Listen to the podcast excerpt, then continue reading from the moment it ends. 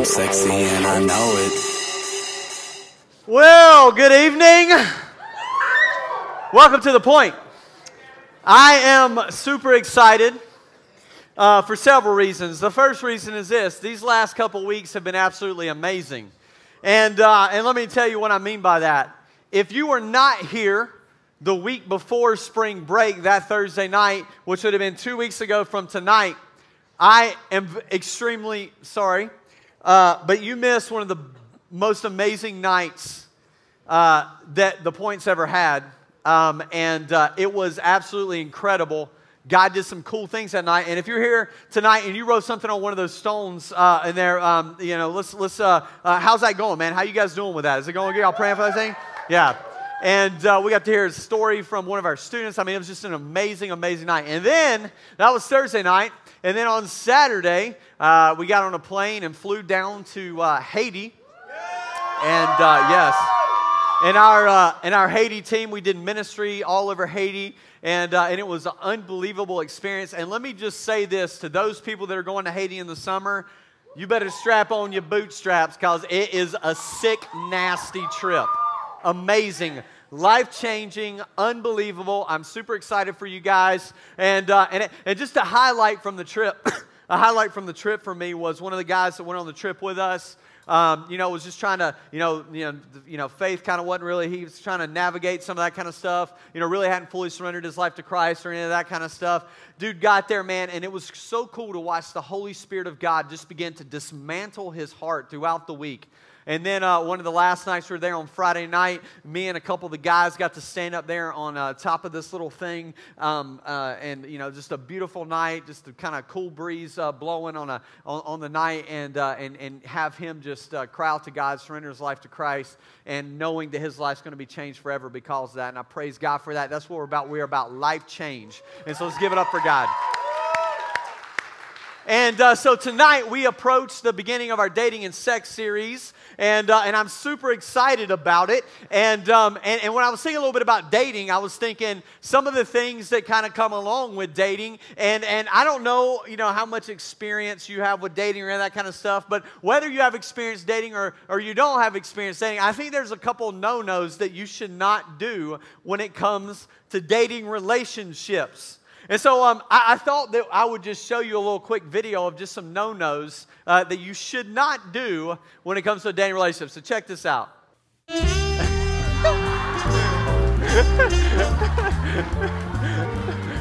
uh, that's good. So, uh, so those are some things to not do on a date. Now, now, when we talk about dating, let's, let's talk a little bit. Uh, let's talk a little bit about the word. Let's talk about what the Bible says about it. Now, see, here's the reality. The reality is is that uh, during the Bible times, the Bible uh, people people dated much differently. In fact, how we know dating today is not even a biblical concept. And, and, there's many reasons for that. One reason is because parents had a lot of involvement in the person that you would end up with for your future. Now, how many of you guys would like your parents to pick the person you're going to be with for your future? Exactly. You know what? You know what though? This is interesting. Arranged marriages still happen all over the world. Actually, in more cultures, more people are married but through arranged marriages than are, than are married through choice. Here's the interesting fact about that their divorce rate is about 30% less than people who get to choose their partner. Kind of interesting.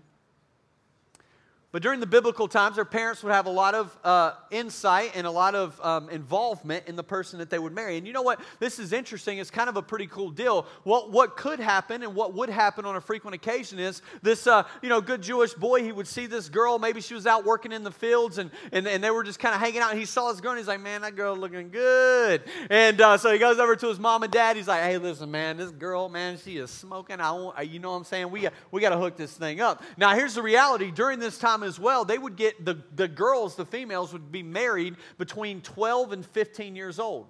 We know this that Mary, the mother of Jesus, was probably somewhere between 13 and 15 years old when she actually had Jesus. And so, uh, so you get this picture of uh, a much younger age when these people are getting married. So what would happen is, is that this Jewish boy would talk, talk to his parents. They would kind of talk to their parents. So then he would go to her father and he would say to her father, "You know, I would like to, uh, I would like to marry your daughter." And the father would say, "Well, uh, well, son." Uh, you know, I got a few questions for you. And they would have a little conversation. And he says, All right, what are you going to give me for my daughter? And he'd say, Well, I'll give you three chickens and four goats. And he would say, Well, my daughter's worth a lot more than three chickens and four goats. I want three chickens, four goats, and a donkey. And then he would say, All right, that's great. And then they would take a cup from the table. He would sip from the cup. And then the other one would take the cup. He would sip from the cup. And this would seal the covenant. At that point, they are married. Now, marriage, eh, when I say married, that it was more like an engagement. They were betrothed to one another. And this engagement was completely binding.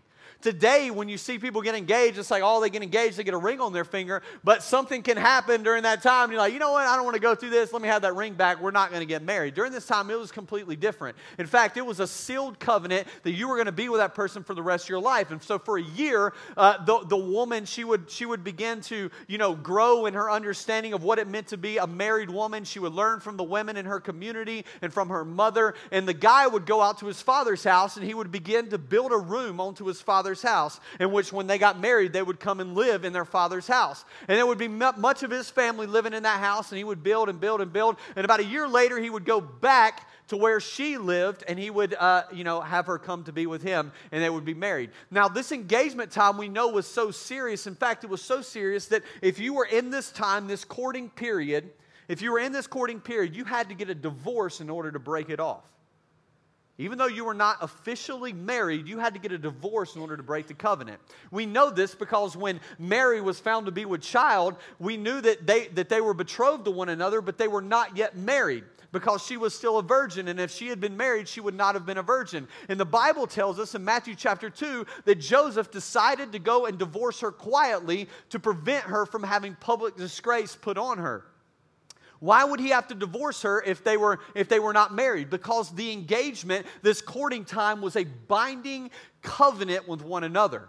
So there is no concept in all of the Bible in this free for all that we have in this thing called dating that we do in our culture today. In fact, there was no concept of it until around the 1920s. The automobile was on the scene, social parties and things like that would begin to happen. And so people were meeting each other. All of a sudden, you didn't have to travel three or four miles on a donkey in order to get to a girl's house. Now you could get around a little bit more easy. And so all of a sudden, this dating thing began to happen and people began to hang out. And then to today, fast forward all the way to now, you've got the internet, social media. In fact, one in five meet online their marital partner. One in five. So you got the internet, social media, all these things now at our disposal to meet people, Facebook, whatever. You can meet people all over the place. And so dating today is kind of a free for all. And this is why we have to talk about it. Now, you say, if the Bible's silent on that, then, then, then what does that mean? What does that mean for us? Does that mean that we shouldn't date until we are ready to be with a person that we're going to spend the rest of our life with? Because in the Bible, that's how they did it. Well, I think there's a lot of different people that say a lot of different things about that. There are a lot of people that would say, yes, that is true. You shouldn't do that because you are practicing and getting involved in relationships that you shouldn't be in that are supposed to be held for this person that you're going to be married to and going to spend the rest of your life with. And there are other people who would say, well, you know, you get in these relationships and you learn how to build relationships with other people, and so you're practicing for when you get married in these relationships. The problem with that is, is that a lot of times emotional attachments, mental attachments, social attachments, and even physical and sexual attachments end up happening in these relationships that can cause effects and can affect your future marriage one day. So we have to address this, we have to discuss this. Now, I think that there are things that the Bible does say, and the Bible does address, and the Bible does deal with. And that's what we're going to press into. I want to press into a little bit here before we get to two questions that I put inside of your little worship guide here. And I think that, that this is going to kind of set the tone for where we're going tonight. These two questions are two questions that you should ask yourself before you ever even consider dating anyone. And you need to have answers to these questions. And I'm going to define them for you. I'm going to lay it out to you. I'm going to help you understand that. Now, so I want to I want to start out before I read those two questions to you, and I want to give you uh, something from the scripture here in Song of, Song of Songs, chapter 8. Now, Song of Songs, chapter 8, and verse 8, let me give you a little bit of the story of this. Song of Songs is the book about a relationship between King Solomon and this young girl this young girl that he had began a relationship with early on in his life, and, and they grew and they, together until eventually they got engaged and then eventually they got married. It shows their dating relationship. It shows her interaction with her friends. It shows his interaction with his friends. It shows her interaction with her family. It shows their marriage. It shows their wedding night. It shows the time after their marriage. It shows them arguing and fighting. It shows all these things throughout these eight chapters in the book of Song of Songs. When you get to chapter 8, the, the brothers of this young bride are reflecting back on her life before she was married. They are looking back over her life and they are talking about her. And they made this decision early on when she was young that they would protect her. And so I want to read this to you. And it says this verse 8 We have a little sister, her breasts are not yet grown. So basically, she's young. What shall we do for our sister on the day that she is spoken for, the day that she's to be married? If she is a wall, we will build a tower of silver on her. We will celebrate. If she is a door, we will enclose her with panels of cedar. Say, what the heck does that mean? This is what that means. Basically, what they're saying is, is that if this girl is a wall, if she, as a young lady, she is a wall, in other words, what that means is, is that she's stable, she's sturdy, she is godly, she has it together. If she is a wall, think about a wall, she is firm, she can hold her ground. It says, We will build a tower of silver, we will celebrate on the day that she is married. But if she is a door, a door is flimsy, a door opens, it goes in and out, it's weak, it is not, if, if when you see police officers come and bust into a house, they bust through the door because it is the weaker place to be. If that is how she is, if that's how she lives her life, then we will build a wall of cedar around her. We will enclose her. We will not let anyone near her. The first thing I want to say to you tonight is this. Every guy and every girl, before you make a decision to date, you need to make a decision to be a wall. You need to make a decision to be a wall. See, this is what I mean by that. What happens is, is that a, a, woman who is a wall is a, is a Proverbs 31 woman. She's a woman of noble character. She's a woman who loves Jesus. She's a woman who loves other people around her. She's a woman who can handle herself. She is stable and sturdy in herself. She doesn't have emotional meltdowns all the time because she is comfortable in who she is. A man who is a wall is a man who can lead himself spiritually. A man who is a wall is a man who other friends of his respect him. Other girls in his life respect him. His parents respect him. Other people in his life look up to him because he is a man of God. That is a man who is a wall. Every man and every woman in this room need to make a decision to be a wall. You say, What is a door? A girl who's a door is a girl who, every time a guy knocks, she opens up for him. Every time a guy wants your number, you give it out.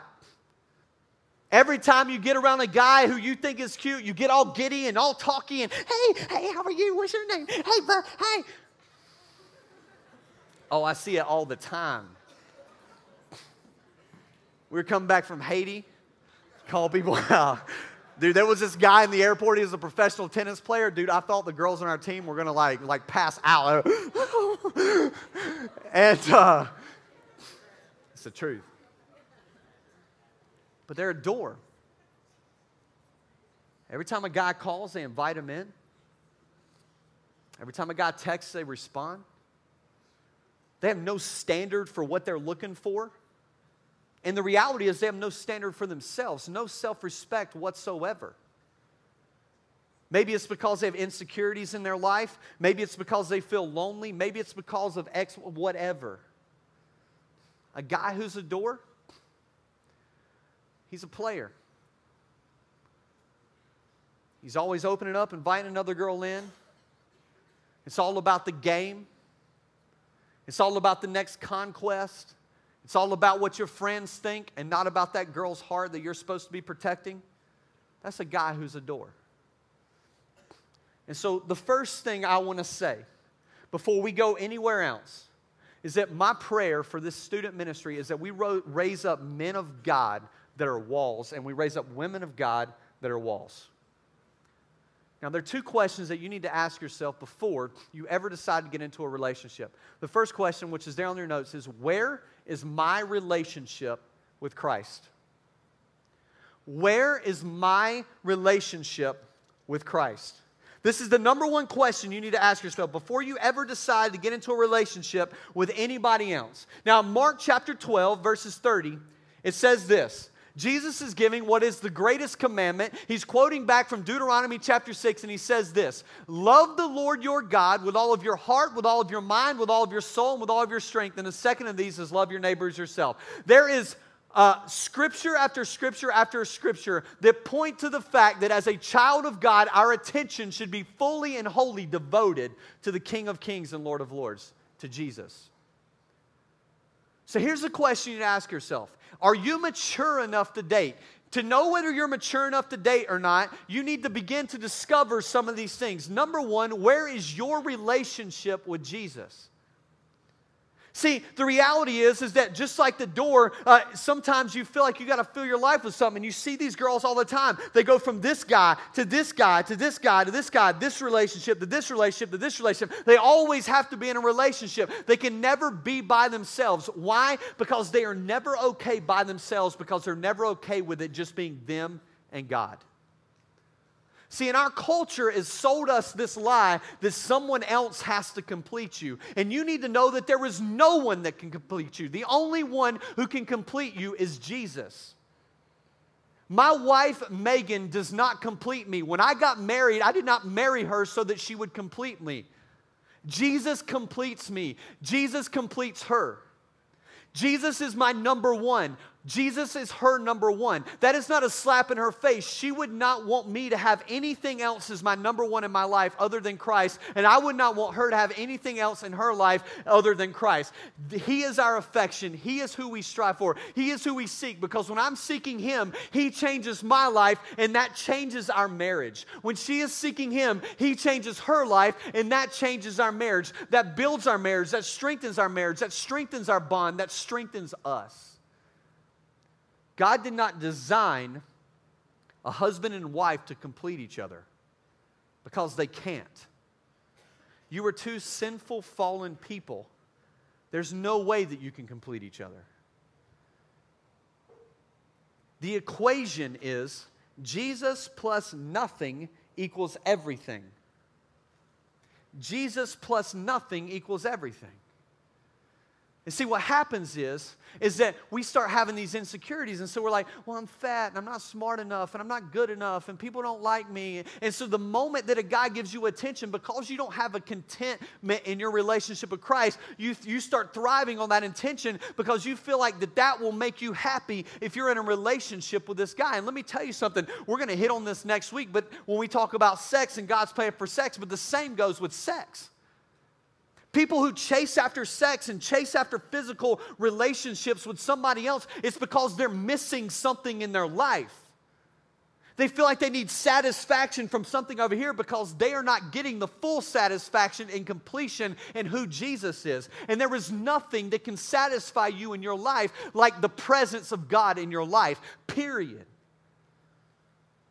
And so we cheapen relationships and we cheapen sex and we cheapen these things and we go against what God says because we want to do things our way. And in the end, it leads to destruction in our lives every time. And so you need to ask yourself the question. You need to ask yourself the question where is my relationship with Christ? See, I see girls that get in relationships with guys, and I see guys that get in relationship with girls, and all of a sudden, it is like, dude, they cannot do anything without each other. Like every time you see them, they're holding hands, they're hugging, they're just like, oh my. You know, they're at church and they're just like, oh God, oh man, oh I just can't get, I can't get any closer to her. I can't get any closer. Are we close enough yet? I mean, it's like, holy cow, bro. I mean, you expect me to think that there ain't something going on behind closed doors when here at church you're acting like that? You're rubbing on her lower back. Bro, what the heck are you doing? This is church. People making out in the corner. I walk around like, dang, man, if they would do it where the youth pastor would see it, they'll do it when anybody would see it. What happens is that we get locked up with each other, and that person becomes an idol in your life. right? They become the most important thing in your life. So your, your life revolves around them. So you're talking to them on the phone for two or three hours every night. You're sneaking out of the house to go meet them, right? You're going and you're, you're texting them all day long, and you got like 16,000 text messages, and you're retweeting everything they do because you think that everything they say is the greatest thing in the world, right? Retweet, retweet, and, and so, you so your whole entire life starts revolving around them, you know? And so then, so then all this, all this separation begins to happen with your friends. All of a sudden, all those girls that used to be real tight with you, all of a sudden ain't tight with you anymore because you started walking away way over here because now this guy is your everything. You know what I'm saying? And so, you know, and then same with you guys. You get off on your girl and all your boys are gone. You can't find your boys anywhere. There's no boys around because all of a sudden the girl is your everything in your life. And so everything that you do begins to build around this girl. It's called idolatry. It's one of the oldest sins in the book. In fact, in fact, when, when God gave Moses the Ten Commandments, the first one was to have no other gods before me. And the second one was to not worship any image or have any idols in your life. I mean, this is pretty serious to God. You cannot love the Lord your God with all of your heart if there's a guy or a girl or someone else in the way of your heart. Where's your relationship with Christ? It's idolatry. You want to know if your boyfriend or girlfriend is an idol in your life? Ask yourself this question is your relationship with Jesus more mature than your relationship with them? Let me say that again. Is your relationship with Jesus more mature than your relationship with them? I find it interesting. Most couples know more about their partner that they've been dating for three weeks than they know about God. I mean, let's just get real. This isn't the question of is dating okay or is dating wrong or is dating right? This isn't a is dating right or wrong question. This is a are you mature enough to date question. And if you want to have a godly relationship, a God honoring relationship, then you need to understand, you need to get this in your head that it starts with you being mature enough to date. And incredible maturity is you saying to yourself, I am not ready because I don't have this right yet. I'm not making any friends tonight. I'm making friends with the single people. Come on.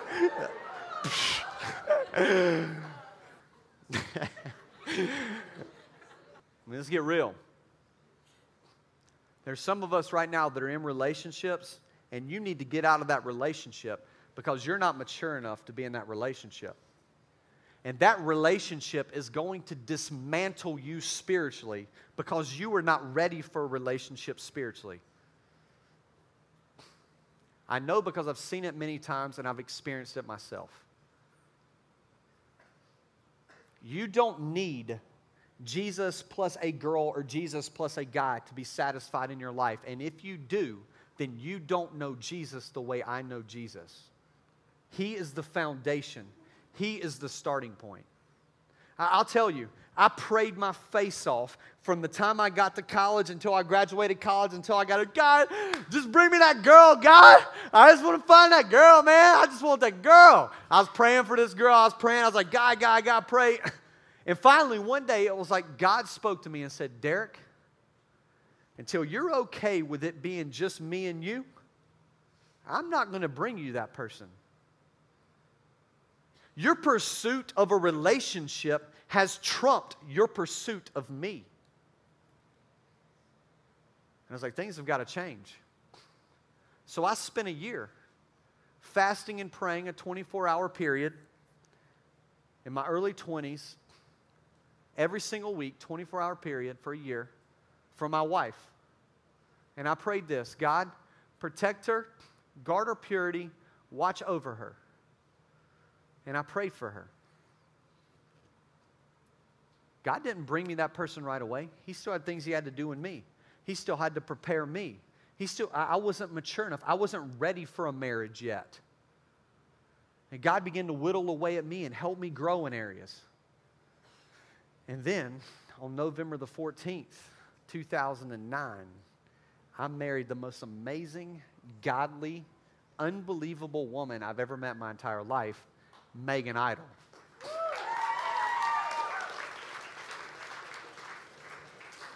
You know what's cool? God honored my prayer. My wife kept herself pure until she was married. My wife kept herself out of harmful relationships and wanted to focus on her relationship with God. My wife is a solid, unbelievable woman of God, and Jesus is number one in her life. My wife was mature enough when it was time. Which leads me to the second question that everybody should ask before they get into a relationship. And the second question is this Where is their relationship with Christ? So if I got this girl that I'm thinking, you know, kicking it with or whatever, I'm thinking about us kind of moving this relation in this direction, I'm asking myself two questions. Where's my relationship with Christ? Am I ready for this? Am I mature enough for this? Can I handle this? And then I'm asking, where is their relationship with Christ? I mean, this is incredibly important. Man, I've seen this so many times. So many girls, so involved in youth groups, so into this, so into that. Man, they're just pumped up to, oh God, they're just pumped up to like a rushing wind. I mean, they're worshiping like crazy. They get into a relationship with the wrong guy and they're gone. See, it's, it's because you have bought into our culture, which says this if he's hot, if he's funny, if he's athletic, if he has status, if other people think he's cool, then those are the markers of the guy that I need to be looking for. And we neglect the number one marker that you need to be looking for, which is where is his relationship with Jesus? I don't care how good looking he is. I don't care how hot she is. I don't care any of that kind of stuff if they don't have that relationship with God right first. Where is their relationship with Christ? I mean, the Bible speaks to this. Turn over to Second Corinthians if you got your Bibles. Second Corinthians chapter 6.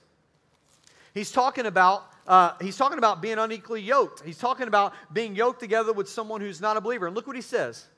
He's talking to us. He says, Listen, do not be yoked together with unbelievers. Do not unite yourself with them. For what does righteousness and wickedness have in common?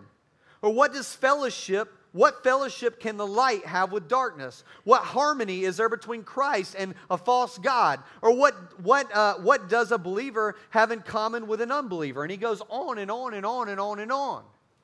See, because what happens is that when you get in a relationship with someone who's not a follower of Jesus, you get in a relationship with someone who doesn't have the relationship with Christ that you have, then what happens is, is that that person begins to draw you away. That person has different convictions that you have. Listen, this is the sin of the entire Old Testament. This is what tripped Israel up over and over and over and over and over again the men would go and they would conquer a land and they would start marrying women who did not believe in the one true God. They begin to worship the Baals and Asheroths and other gods of these other people, and they begin to do this and they begin to turn their backs on the one true God. 1 Corinthians 15 33, don't be misled. Bad company corrupts good morals. You get into a relationship with someone who doesn't have the same thoughts that you have about things, who does not follow Christ the way you follow Christ. Listen, it is going to lead to disaster. And I need to tell you, I need to say this because we deal with this in this room. I hear it, I see it all the time. I deal with this issue every single week with this high school ministry, no question about it. I get emails, calls, texts, whatever. I need to have a conversation about my friend, I need to have a conversation about my daughter, I need to have a conversation about this. Listen, every single week I have these conversations. Missionary dating. That is where a girl who is a Christian or a guy who is a Christian who is growing in the relationship with Christ says, I want to go out with this girl or this guy who is not in order to help them, move them along in their faith. Stop it. Stop it. God has spoken. You love them, you care for them, but you don't date them. You don't enter into a relationship with them thinking that you're going to change them because, listen, you cannot change them. Only Jesus can. See, that what happens is, is that within every woman in here, you have this motherly instinct, this nurturing, naturing spirit within you that wants to help someone that's hurting. You all have it. And you can't help it. It's the way God designed you. It's what makes you guys so fantastic, such fantastic mothers. It's what makes you, uh, it was what makes you so caring for people. I don't have that bone in my body. I don't care about anybody. I'm just kidding. but it's what makes you so caring. And what happens is, is that this guy who is hurting and broken comes along and he's a punk. And you know, you always hear the thing girls like bad guys. The reason girls like bad guys is because they think they can change him. And that guy becomes their project. And so they start trying to nurture this guy and help this guy. And they think, man, if I just help him enough, he's going to come over and God's going to do something in his life and it's going to be great. And so they start being drawn to this within them. Let me tell you something it never goes good for the girl. Never. Stop it. You point them to Jesus. Let Jesus change their life because you cannot change their life. You can't. And if you're in a relationship with a guy who is not spiritually leading himself, then you need to get out of that relationship now. And if you are considering getting into a relationship with a guy who cannot lead himself spiritually, let's not even talk about is he a believer or non believer. If he cannot lead himself spiritually, you need to run in the other direction. You say, but I care for him. I love him. I, I want, okay, be his friend, be nice to him. But let me tell you something you cannot help him. You can't. Just, just trust me. I've been doing this a long time. You can't help him. It never works out good for you. Where's their relationship with Christ? I want to hit a couple things that I just I see a lot in in young people, and I just I just there's some indicators for you to tell if they're growing and if they got a relationship with Jesus.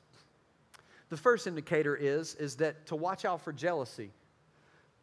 If you're in a relationship with a guy or a girl who is jealous and they're always like, "Where are you going? What are you doing?" You know, how da, da, da. and they're, you know they start being jealous and they start saying all this kind of stuff and they start pulling you away from your friends, start pulling you away from all these people and start doing all this kind of stuff. Get away. You know what it says in 1 Corinthians chapter 13, the great love chapter of the Bible? It says, "Love is patient, love is kind, it does not envy, it does not boast." It goes through this whole thing. It says, "Love is not jealous." Love is not jealous. Also, in the Proverbs, uh, the wisest man that ever lived, he said this. He said in Proverbs 27 4, anger is cruel and fury is overwhelming, but who can stand before jealousy? And if you're in a relationship with a jealous guy, jealous girl, get out. They're not mature enough. What about controlling? I had a friend in college, his name was Brad. I mentioned this story last year, and uh, um, he would literally give his girlfriend hickeys all over her neck and, and, and on her, the, her chest right here so that she would have to wear shirts up to here so no other guy would look at her. And she thought that was okay. This is a guy who called himself a Christian. Come on, man. What's this deal, guys being so controlling, telling you what you can and what you can't do? Nobody can tell you what you can and what you can't do.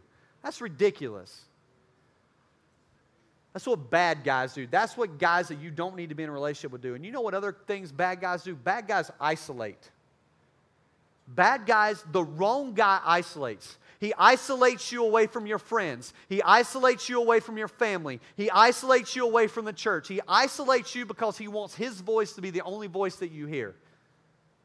Look, if I had a board up here because I couldn't find my stinking board, if I had my board up here, I would write family, friends, church, Jesus, the most important things in your life, I would underline them and I would say, the guy or girl that you're in a relationship with right now, are you closer to these four things because of your relationship with him or her? Or are you further away from these four things because of relationship with him or her? And if you are not closer to the things that are supposed to be the most important in your life, you need to dump them now and save yourself some incredible heartache for your life. Preach on, preacher. Come on, man, let's be smart. Let's be smart. Some guy going to isolate you like that? Throw the elbow on him. Good guys compliment. And when you're around a good guy, man, he makes you feel better about yourself. He doesn't feed insecurities you have. He doesn't point out your flaws and your faults. He doesn't do those things. He compliments you. He tells you how lovely you are. He builds you up. You know what's really cool? When you go back and you read the Song of Solomon, and you look at their dating relationship, she is having some image issues right? I mean, you know, we, you know, come on, ladies. I mean, that's that can be a struggle, right? And she's having some image issues, and she's like, you know, I'm I'm dark like the tents of Kedar. She's going through this whole thing because what happened is is that her brothers made her work out in the fields, and the sun has has harmed her skin and has scorched her skin, and and so she is like, you know, I'm I'm I'm not beautiful, and and she's worried about this fact that she doesn't feel beautiful, and then the next line comes in with him complimenting her. He's like, he's like, my darling, your eyes are doves.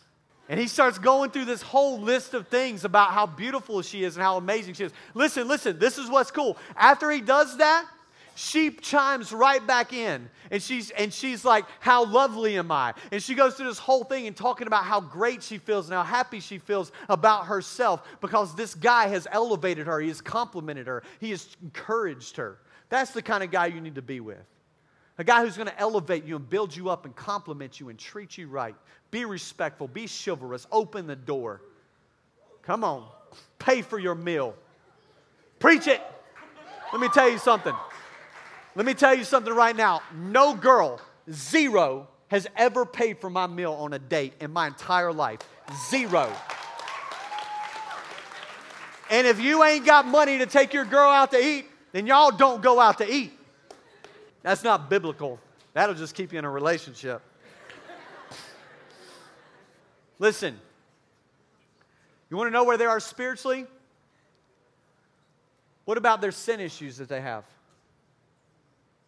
Look, if you're dating someone that has some glaring issues, there's some pride issues, there's some anger issues, there's some, there's some sexual issues, like they are trying to pressure you sexually, or they're, they've got a porn ad- issue. They've got, you know, uh, if, if they're cutting, if there's an eating disorder issue. I mean, if there's some issues, some sin issues going on in their life, and they need to deal with that before God before they can be in a relationship. Let me tell you something. You cannot care for someone else's heart if your heart is destroyed already.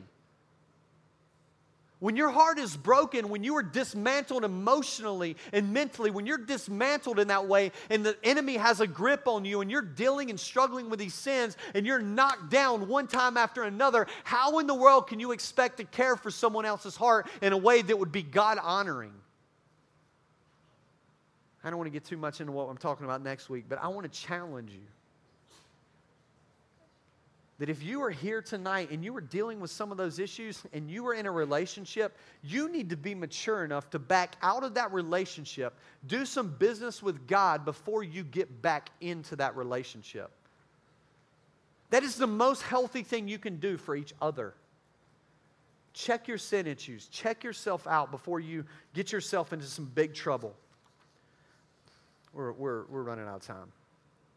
Conclusion. Two questions Where's my relationship with God? Where's my relationship with Christ? And where's their relationship with Christ? And then, I want you to write this at the bottom of your page and guard your heart. See, when I was thinking about a wall and I was thinking about what a wall looks like and, and all that kind of stuff, and I was thinking, I was thinking about it being guarded. And, and I think this is cool. This is something that you know, I just kind of learned from my wife, who's just awesome. Uh, but something that my wife did in her dating kind of history, a little bit of my wife's dating history. I don't know if she wants me just to air her dirty laundry. My wife made a decision when she was in high school and when she was in college. She made a decision that she was going to focus on school and focus on a relationship with God. So she decided that she didn't want to be in a relationship. Not that she maybe was not that she wasn't attracted to other guys, not that she didn't maybe want to be in a relationship with other guys, but she felt like God just kind of calling her this. When she got out of college, she says, "You know what? My standards are high. I'm not going to settle. I don't want to get into a relationship with someone that's going to pull me away from God, with a guy who's a loser, a guy who's a tool bag, so I'm missing out on the guy who God might have for me because I'm settling for this guy over here because I'm lonely or because I want to be in a relationship or because this guy's cute." And so that's what she did. And she, she took her time and she and all this kind of stuff. And so my wife's only dated, other than me, one other guy for like a month. I'm the only other guy my wife's ever dated. And that's pretty special to me. But my wife talked to me all the time about the fact that she made a decision to guard her heart. And in Proverbs, again, the wisest man that ever lived, Proverbs chapter 4, verse 23 says this Above all else, when I hear above all else, he's like, listen, I'm giving you all this wisdom. Solomon, the wisest man that ever lived, King Solomon, he's writing this book on way above all else. If there's anything else you can listen to from this entire book on wisdom, listen. Above all else, guard your heart, for it is the wellspring of life. Listen to me. The Bible tells us to love the Lord our God with all of our heart, mind, soul, and strength, love our neighbors ourselves. And the Bible tells us to guard our heart. Your heart is the most important thing in your life. and you have to guard it. You have to protect it. Because what happens is, that in every, we, we, we think that relationships are just like this glorified friendship. They're not. When you get into a relationship and you don't guard your heart, you get emotionally attached, you get, you know, physically attached, mentally, you get attached, and all, socially, you get attached, you get socially attached because you start sharing the same friends. And, and all this stuff starts to happen, and you guys begin to get united in a way that when things break off, it causes all kinds of heartache, all kinds of pain. And I know you think that you are not going to break up with the boy or girl that you're with right now. We never think we're going to break up. I've been dumped plenty of times. It happens. Guard your heart. I, I, read this, this quote and I thought it was really good, and I just want to read it to you guys. It says this The years before marriage are a time of preparation. The dichotomy is this in dating, we presume to take of many of these privileges that are designed for marriage. We would be shocked if a married man had an emotional attachment to another woman. And yet, it is quite acceptable for singles to have different emotional attachments every week. On the other hand, we save sex for our partners, and some even do that sparingly. But on the other, we engage in rampant emotional promiscuity, giving pieces of our heart away until one wonders what will be left for that special lifelong partner. If you give pieces of your heart away to every guy that comes knocking on the door, to every girl that comes knocking on the door, and you just open it up, what will be left for that person that you're going to spend the rest of your life with? See, this is what they tell us, and in the books that I read, they tell us, Derek, you can't talk about marriage with high school students. You can't talk about these kind of things with high school students because they think, oh, that's so far down the road. You realize that you are going to be in high school for four years. You realize you're going to be in college for four years. Some of you maybe six. I am 31 years old and I've been married for three and a half years.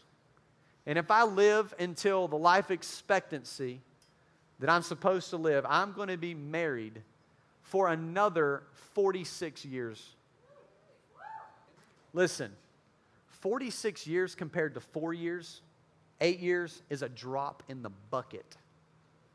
I've been married a little over three and a half years. I've almost been married as long as you guys have been in high school, your entire high school career. And I got like 46 years of this left. You're talking about the rest of your life with this person. Don't compromise in four years of your life of high school or four years of your life in college. Don't compromise over the next eight years of your life things that are going to be invaluable for your relationship with your husband or wife that's going to be there for 50 years of your life. You will be married more of your life than you will be single. Don't be foolish. Guard your heart. Ask yourself the question where's my relationship with Christ and where their relationship with Christ? Father, I pray that you'll be with these students. I ask God for wisdom. I know that there are many students in here that are in relationships right now that are unhealthy, that are ungodly, and the priorities are not in place. And God, I ask that you would just give them wisdom and maturity. God, I also realize there may be healthy relationships in here. And God, I pray that they would keep them healthy and that they would honor you in there. And God, I just pray for that girl or that guy in this room tonight that has some of these things that we talked about.